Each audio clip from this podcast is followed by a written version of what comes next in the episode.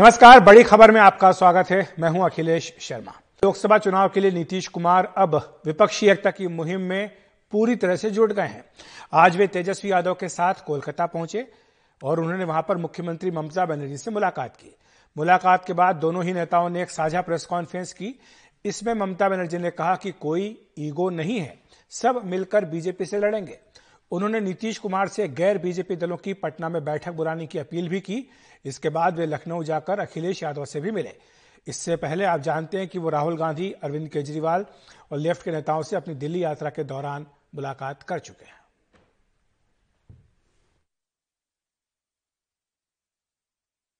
आवश्यकता अनुसार जब होगा तो हम लोग सब एक साथ और अन्य पार्टियों को सबको एक साथ करके और बैठ करके बातचीत भी करेंगे और आगे के बारे में तय करेंगे। यही बात हुई है। अब बहुत अच्छा, बहुत पॉजिटिव बात हुई है। हम अपना ही कहें, बहुत अच्छा बात। नीतीश जी को यही रिक्वेस्ट किया है कि नीतीश जी देखिए, जयप्रकाश जी का जब मूवमेंट हुआ था आ, बिहार से हुआ था। अगर हम बिहार में और पार्टी मिलकर मीटिंग करें, एक पहले घड़वा मीटिंग, उसका बाद में तैयार करे, बाद में कहाँ जाना है, कहाँ नहीं जाना है, क्या मैनिफेस्टो है, वो सब बाद में बताएंगे। तो नीतीश कुमार की जो मुहिम है इसमें कई दिलचस्प पहलू भी हैं। पहली बात तो जिस तरह से ममता बनर्जी से जाकर मिले हैं और ममता बनर्जी को कांग्रेस की कई बातों से दिक्कत भी है, ये बात भी बिल्कुल खुलकर सामने आ चुकी है।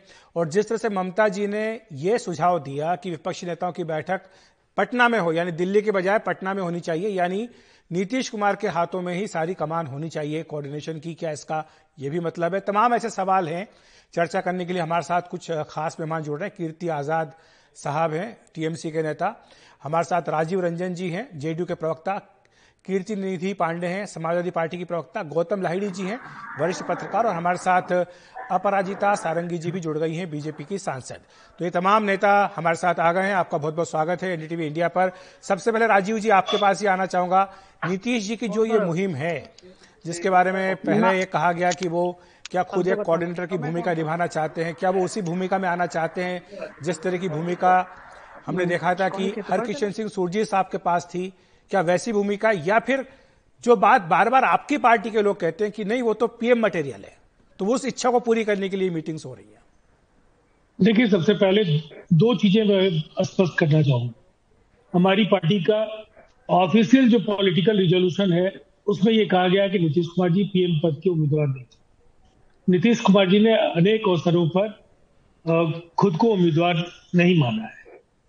जहां तक कुछ नेताओं की बात है, हर व्यक्ति नीतीश कुमार जी को जो उनके साथ जुड़ा है उन्हें संदेह चाहता है कि वो देश की अगुवाई करे, लेकिन व्यापक हित में क्या हो ये नीतीश कुमार जी आज समझ गए हैं।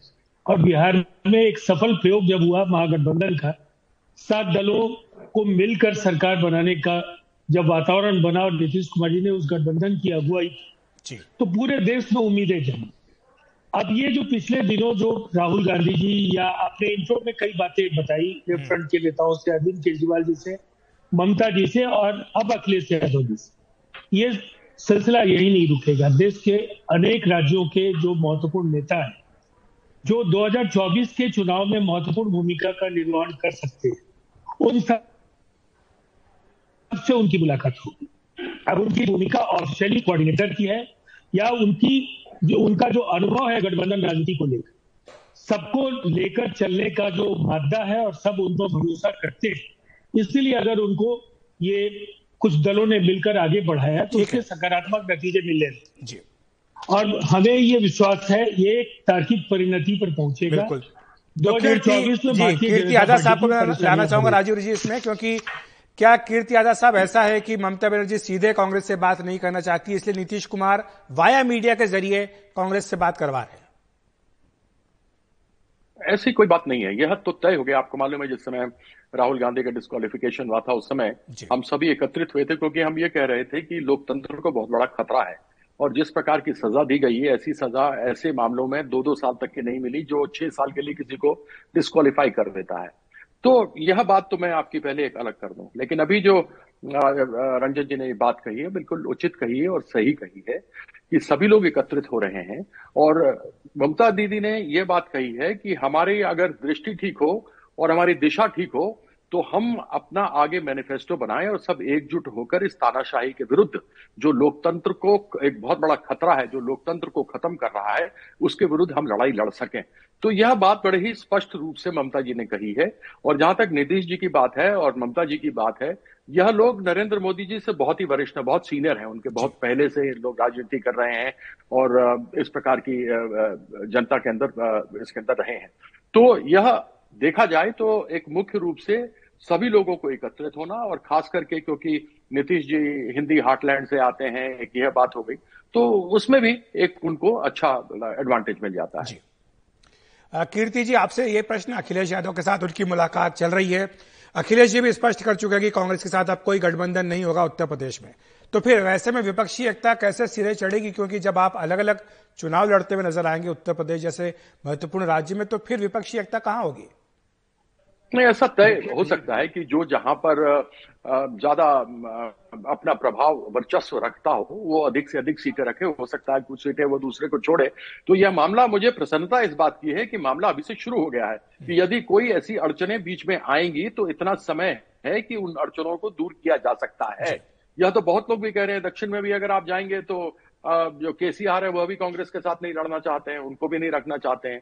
तो अब मान लीजिए राजस्थान में, मध्य प्रदेश में, छत्तीसगढ़ में, इन सब जगहों पे कांग्रेस काफी प्रबल दावेदार है, जबरदस्त इनकी अच्छी संगठन का कार्य है। पंजाब में तो इन्होंने अभी हार मार दी है। तो ऐसी जगहों पर हो सकता है कुछ मिलजुल कर ऐसा कोई फॉर्मूला सामने आएगा जिसमें सभी संतुष्ट रहेंगे, खुश रहेंगे और तानाशाही से हम मुक्ति पाएंगे दो हजार चौबीस। बिल्कुल, देखना होगा आगे किस तरह का स्वरूप ये लेता है विपक्षी एकता का। हमारे साथ कीर्ति निधि पांडे जी भी हैं, समाजवादी पार्टी की प्रवक्ता। कीर्ति, आपसे यही प्रश्न, जब ये बात होती है फार्मूले के तहत कि एक सीट पर एक ही उम्मीदवार बीजेपी के उम्मीदवार के खिलाफ खड़ा हो, तो क्या उत्तर प्रदेश में संभव है? क्योंकि वहां तो अखिलेश यादव कह चुके हैं कि कांग्रेस के साथ कोई गठबंधन नहीं करेंगे, बहन जी ने भी बोल दिया। देखिए, समाजवादी पार्टी के राष्ट्रीय अध्यक्ष आदरणीय अखिलेश यादव जी ने गैर बीजेपी और गैर कांग्रेस की बात की, लेकिन एक बात जरूर कहा और बराबर कहा कि कोई एक गठबंधन अलायंस जरूर आएगा चुनाव आते आते जो भारतीय जनता पार्टी के खिलाफ मजबूती से लड़ेगा, एक ऐसी सरकार के खिलाफ मजबूती से गठबंधन बनेगा जो महंगाई बढ़ाने वाली सरकार है, जो बेरोजगारी बढ़ाने वाली सरकार है, जो किसानों की आय आज तक दूनी नहीं कर पाई, एक ऐसी सरकार के खिलाफ भारतीय जनता पार्टी की सरकार के खिलाफ एक मजबूत अलायंस, मजबूत गठबंधन बनेगा जो भारतीय जनता पार्टी के खिलाफ मजबूती से मुकाबला करेगा और दो हजार चौबीस के चुनाव में एक बड़ा गठबंधन जो बनेगा वही सरकार बनाने का काम करेगा। लेकिन अभी तो चर्चा चल रही है कि रायबरेली, अमेठी में भी समाजवादी पार्टी अपने उम्मीदवार खड़े करने जा रही है, तो फिर कैसे गठबंधन होगा, कैसे सीटों का तालमेल होगा? देखिये, जब गठबंधन होता है और किसी से बात होती है तो गठबंधन में बहुत सी बातें आदमी अवॉइड करता है, बहुत सी बातों को भूलता है, लेकिन जो सवाल राष्ट्रीय अध्यक्ष जी ने खड़ा किया, रायबरेली हो चाहे अमेठी हो, वहां हमारे कार्यकर्ता हैं, बड़ी ताकत में समाजवादी पार्टी है, हम उनकी मदद करते हैं, लगातार कांग्रेस पार्टी की मदद करते, लेकिन जब हमारे कार्यकर्ताओं को उत्पन्न होता तो कांग्रेस पार्टी की जो सीनियर लीडर है वो उनकी मदद नहीं कर पाते। उस सवाल को लेकर के आदरणीय अखिलेश यादव जी ने कहा कि हम यहां भी अपना नेता, अपना कार्यकर्ता खड़ा करेंगे और चुनाव लड़ाने का काम करेंगे। लेकिन जब अलायंस की बात होगी, गठबंधन की बात होगी, तो उसका भी रास्ता कोई न कोई निकाला जाएगा। आपको रोकता हूं क्योंकि एक प्रेस कॉन्फ्रेंस अखिलेश यादव, नीतीश कुमार और तेजस्वी यादव की हो रही है, सीधे वहीं चलते हैं।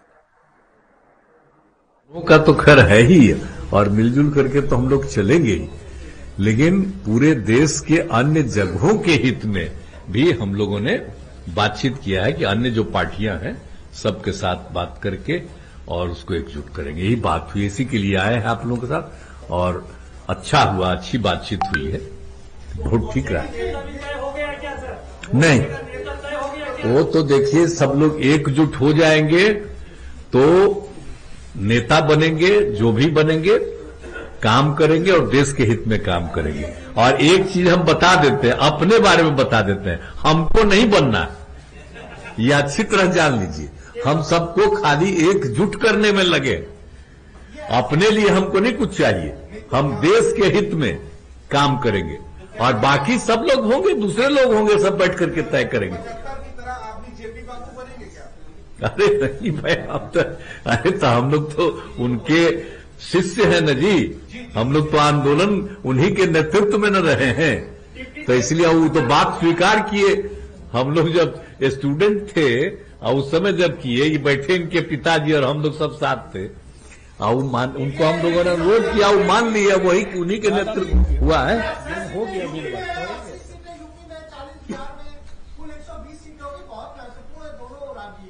अरे बहुत आप आप आपको हम इतना ही कहेंगे कि हम लोग जो प्रेम के साथ और जो आपस में मिल करके आगे करेंगे तो आप देख लीजिएगा कि रिजल्ट बहुत अच्छा रहेगा। और जो लोग जो लोग समझ रहे हैं जो अपना राज करने के चक्कर में तरह तरह का और लोगों को परेशान करते हैं तो ये सब कुछ नहीं उनका होने वाला। तो और हम लोग समूचे लोग मिलके जो काम करेंगे तो आप जो यूपी या बिहार का सोच रहे हैं ना तो जितना सोच रहे हैं उसका अधिकतम इधर ही रहेगा, उन्हों की तरफ नहीं रहेगा, जान लीजिए पक्का। तो आप ये साझा प्रेस कॉन्फ्रेंस जो लखनऊ में इस समय हो रही है अखिलेश यादव, नीतीश कुमार, तेजस्वी यादव की वो सुन रहे हैं। नीतीश कुमार ने स्पष्ट किया कि वो खुद पीएम के पद की दौड़ में नहीं है। हमारे साथ अपराजिता सारंगी बीजेपी सांसद भी बनी हुई। अपराजिता आपके पास आऊंगा क्योंकि मुझे बताया गया कि गृहमंत्री अमित शाह की भी प्रेस कॉन्फ्रेंस चल रही है, हमें उसमें भी जाना। लेकिन संक्षेप टिप्पणी आपकी, जो बातें आपने अभी तक सुनी, ऐसा लगता है कि नीतीश कुमार हाथ धोकर पीछे पड़ गए हैं। विपक्ष की एकजुटता एक मृग मरीचिका है। दो हज़ार चौदह और दो हज़ार उन्नीस के पहले भी इस तरह की कवायद हुई और उस कवायद का क्या नतीजा निकला ये आप जानते हैं।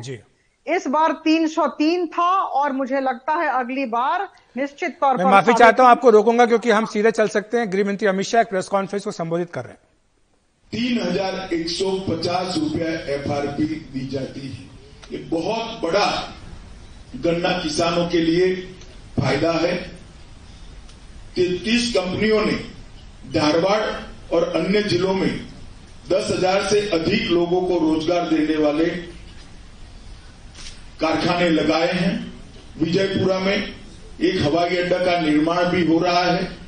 Raichur, Kalaburagi six lane access control green free highway को तेईस सौ करोड़ रुपए की ग्रांट से बनाया गया। समग्र कर्नाटक की बात करें तो सोनिया गांधी मनमोहन सिंह की सरकार थी तब दो हज़ार नौ से चौदह में चौरानवे हजार करोड़ रुपया चौरानवे हजार दो सौ चौबीस करोड़ रुपया टैक्स डेवल्यूशन और ग्रांटेड एड का मिलता था कर्नाटक। मोदी जी की सरकार बनने के बाद चौरानवे हजार करोड़ से बना बढ़ाकर दो हज़ार चौदह से उन्नीस के पांच साल में दो लाख छब्बीस हजार चार सौ अठारह करोड़ रुपया हमने देने का काम किया है। ये बहुत बड़ी बढ़ोतरी है। एक सौ चालीस प्रतिशत की ग्रांट की वृद्धि हुई है। उसी तरह से टैक्स डेवल्यूशन और ग्रांटेड एड का योग करें तो बाईस हज़ार करोड़ मिलता था, इसकी जगह तीन गुना कर कर पचहत्तर हज़ार दो सौ बीस करोड़ रुपया कर्नाटक को मिलता है। हमने बहुत सारे मेजर प्रोजेक्ट भी करे। न्यू मैंगलोर पोर्ट अथॉरिटी अड़तीस सौ करोड़ का प्रोजेक्ट, दस लेन बेंगलुरु मैसूर एक्सप्रेस आठ हज़ार करोड़ की लागत से प्रोजेक्ट, बेंगलुरु चेन्नई एक्सप्रेस सत्रह हज़ार करोड़ की लागत से प्रोजेक्ट, बिदर कलबुर्गी बेल्लारी सात हजार छह सौ करोड़ की लागत से, पहली दक्षिण भारत की वंदे भारत ट्रेन मैसूर चेन्नई मोदी जी ने लोकार्पण किया है। शिवमोगा और कलबुर्गी में हवाई अड्डे का उद्घाटन हुआ है। हसन, विजयपुरा, कोल्लार और रायचूर में हवाई अड्डों का निर्माण शुरू हो चुका है। सात मॉडल विश्वविद्यालय चामराजनगर, बीदर, हावेरी, हासन, कोडागु, कोप्पल और बागलकोट के अंदर हमने शुरू किया है और रायचूर और धारवाड़ में दो ट्रिपल आईटी भी शुरू किए हैं। हमने मैसूर में एक टेक क्लस्टर बनाया है, मैसूर में फिनटेक क्लस्टर भी बनाया है। कर्नाटक में भारत का पहला सेमीकंडक्टर मैन्युफैक्चरिंग प्लांट स्थापित करने के लिए एमओयू किया गया है। नौ नए औद्योगिक क्लस्टर विकसित किए जा रहे हैं और पिछले चार साल में हमने पचपन लाख रोजगारी का सूजन भारतीय जनता पार्टी की सरकार ने किया है। गरीब कल्याण की मैं बात करूं तो प्रधानमंत्री आवास योजना के तहत चार लाख दस हजार घर गरीबों को दे चुके हैं। जल जीवन मिशन के तहत तैतालीस लाख घरों में शुद्ध पीने का पानी पहुंचाया है। लगभग अड़तालीस लाख परिवारों को शौचालय की सुविधा हमने दी है। चार करोड़ लाभार्थियों को प्रति माह प्रति व्यक्ति पांच किलो अनाज फ्री ऑफ कॉस्ट दिया जाता है और चौपन लाख किसानों को पंद्रह हजार करोड़ रुपया हर साल दस हजार रुपये का हम चेक इनके बैंक अकाउंट में डायरेक्ट देते हैं। आयुष्मान भारत योजना लगभग एक पॉइंट अड़तीस करोड़ लाभार्थी हैं और सैंतीस लाख कनेक्शन उज्ज्वला के गैस योजना के भी हम दे चुके हैं।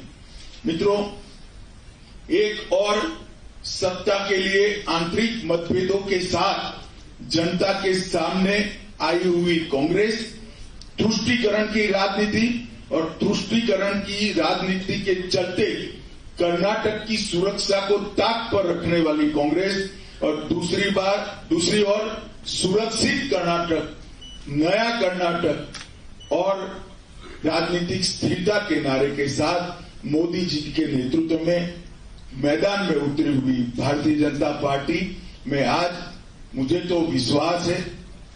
मैं चौदह दिन चुनाव के पहले गुजार चुका हूं कर्नाटक में। कर्नाटक की जनता पलक पावड़े बिछाकर भारतीय जनता पार्टी का स्वागत कर रही है। मुझे विश्वास है कि पूर्ण बहुमत की भारतीय जनता पार्टी की सरकार बनने जा रही है। मेरी कर्नाटक की जनता से करबद्ध निवेदन है। तो आप अभी सुन रहे थे केंद्रीय गृह मंत्री अमित शाह जो कि प्रेस कॉन्फ्रेंस कर रहे हैं। कर्नाटक में चुनाव प्रचार के लिए वो मौजूद हैं और केंद्र सरकार की जो उपलब्धियां हैं, कर्नाटक बीजेपी सरकार की जो उपलब्धियां हैं वो जनता को बता रहे हैं। हमारे साथ हमारे खास मेहमान बने हुए हैं अपराजिता सारंगी, सांसद बीजेपी, राजीव रंजन, प्रवक्ता जेडीयू, कीर्ति निधि पांडे, प्रवक्ता सपा और साथ ही कीर्ति आजाद साहब भी हमारे साथ बने हुए। अपराजिता जी, माफी चाहूंगा उस वक्त आपको मैंने बीच में रोका था, लेकिन जो आपने तमाम बातें सुनी है, नीतीश कुमार की एक प्रेस कॉन्फ्रेंस भी हुई जिसमें उन्होंने कहा है कि वो खुद पीएम पद की दौड़ में नहीं है लेकिन सारी पार्टियों को मिलाया जाएगा और जो ये सवाल पूछा जाता है बार बार कि आपका लीडर कौन होगा, उन्होंने कहा कि ये सवाल का जवाब भी मिल जाएगा। देखिए, जैसा कि मैंने कहा, मैं पुनरावृत्ति करना चाहूंगी, विपक्ष की एकजुटता एक मृग मरीचिका है। दो हज़ार चौदह और दो हज़ार उन्नीस के पहले भी इस तरह की कवायद हुई लेकिन उसका अंजाम क्या हुआ हम सब वाकिफ हैं। अभी विपक्ष विभिन्न खेमों में बटा हुआ, इस बात को याद रखना होगा और इन सब का एक कॉमन शत्रु है और वह शत्रु भारतीय जनता पार्टी है। लेकिन इन सब की अपनी अपनी शर्तें हैं। कुछ ऐसे राजनीतिक दल हैं जो कांग्रेस के बिना आगे बढ़ने का सोच ही नहीं सकते हैं। लालू यादव हो, तेजस्वी यादव हो, नीतीश कुमार हो या फिर शरद पवार हो, इन्हें लगता है कि कांग्रेस का विकल्प ही नहीं है, कांग्रेस को लेकर ही चलना होगा। और कुछ ऐसे राजनीतिक नेता हैं, केसीआर, ममता बनर्जी और अखिलेश यादव जैसे लोग, इन्हें लगता है कि कांग्रेस और कांग्रेस के नेतृत्व से कुछ नहीं होने वाला है, उनके कांग्रेस के नेतृत्व से इन्हें परहेज है। तो मैं तो पहले ये जानना चाहूंगी, दो प्रश्न इनके समक्ष रखना चाहूंगी। पहली बात, पहला प्रश्न, इनका रोड मैप क्या है, इनका कॉमन एजेंडा क्या है और दूसरा, सबको जोड़ने वाला इनका चेहरा कौन है। यह कह देना कि अभी जरूरत नहीं है, मुझे लगता है यह बिल्कुल अपरिपक्वता है। सबको जोड़ने वाले चेहरे की अभी ही जरूरत है। ठीक है, कहते हैं ना, मिले सुर मेरा तुम्हारा तो सुर बने हमारा। ये हमारा सुर कब बनेगा, मुझे लगता है हम जैसे लोगों को देखने की इच्छा है। आशा करती हूं ये दिखेगा क्योंकि लोकतंत्र में एक सशक्त विपक्ष बहुत जरूरी है और अभी तक मुझे लग रहा है विपक्ष हमें निराश कर रहा है। ठीक है, गौतम लाहिड़ी साहब भी हमारे साथ वरिष्ठ पत्रकार जुड़े हुए हैं। गौतम जी, आपके पास आना चाहूंगा, आज जो मीटिंग हुई है नीतीश कुमार ममता बनर्जी की, उसे आप किस तरह से देखते हैं, क्योंकि ममता बनर्जी ये स्पष्ट कर चुकी है एक तरह से कि कांग्रेस पार्टी के साथ तो वो नहीं जाना चाहती है, क्योंकि जिस तरह से बाय इलेक्शन का भी रिजल्ट आया था उन्होंने तो यहाँ तक कह दिया था कि कांग्रेस और बीजेपी आपस में मिले हुए हैं। अखिलेश जी, बिल्कुल आपका निष्कर्ष तो सही है। ये मेरा मैं देखता हूँ एक शुरुआत है, इसमें आगे क्या निष्कर्ष निकलेगा आज से बोलना मुश्किल है, लेकिन खुद जैसे नीतीश कुमार बहुत सालों के बाद ममता बनर्जी का वो सेक्रेटेरिएट में गए, उनका कमरे में बैठे, ये बहुत सालों के बाद ये घटना है। निश्चित तौर पर एक फोटो जो आप जो इसको आप कहते हैं कि पहले नीतीश कुमार दिल्ली से शुरू करके अभी कोलकाता तक पहुंचे, उसके बाद लखनऊ। देश में एक माहौल था कि अपोजिशन बिखरे हुए है, कोई एकजुटता नहीं है। ये कोशिश है अभी, यही इसी तरह से देख रहा हूँ, लेकिन इसने विरोधाभास किया। जैसे बंगाल में इसी मीटिंग के बाद वहां का जो स्थानीय इकाई कांग्रेस है, वामपंथी है, वो ममता बनर्जी के खिलाफ उसका मुहिम जारी है, उसमें कोई नरमी दिखाई नहीं पड़ रहा है। तो बंगाल में तो इस तरह से कोई जो आप अलायंस कहेंगे, तो इस तरह का सीट का बंटवारा बंगाल में होना तो अभी तक मुश्किल लग रहा है। वहां पे one is to one fight होना बहुत ही मुश्किल है। लेकिन यह है कि ममता बनर्जी के साथ भाजपा का ही लड़ाई होगी। वहां पे वहां पे वामपंथी कांग्रेस फिलहाल भी कोशिश कर रहा है, लेकिन वो कितना कामयाब होगा आज बोलना बहुत ही मुश्किल है। लेकिन यह है राष्ट्रीय स्तर से जो भविष्य में क्या होगा, इसका एक रूपरेखा अभी तो तय नहीं हुआ है। जैसे एजेंडा का चेहरा का तो समस्या है, ये तो बात सही है, बीजेपी के पास एक चेहरा है, अपोजिशन के पास कोई चेहरा नहीं है। लेकिन राहुल गांधी के ऊपर डिस्क्वालिफिकेशन आने के बाद एक सुविधा कम से कम हो गया है, राहुल गांधी मैदान में नहीं है, इसलिए बाकी लोग शायद कांग्रेस ने नीतीश कुमार को जिम्मेदारी दिया है। आप एक कोशिश कीजिए, कोशिश करने के बाद वो जैसे ममता बनर्जी चाहते हैं कि पटना में हो, क्योंकि वो दिल्ली में शायद नहीं आना चाहते हैं, ताकि लगे कि कांग्रेस सीट से सामने आ रहा है। वो कांग्रेस के साथ तो उसको दूरिया है, वो रहेगा, लेकिन राष्ट्रीय स्तर पे कोशिश करेंगे कांग्रेस के हाईकमांड आला कमांड को प्रेशर करके, ताकि बंगाल का कांग्रेस जो है उसको थोड़ा नरम किया जाए। बहुत बहुत शुक्रिया आपका, आप तमाम मेहमानों का हमारे साथ जुड़ने के लिए, विस्तार से समझाने के लिए कि जो विपक्षी एकता के प्रयास नीतीश कुमार कर रहे हैं, उनका आखिर आगे जाकर के किस तरह का स्वरूप बनने जा रहा है। वक्त एक ब्रेक का।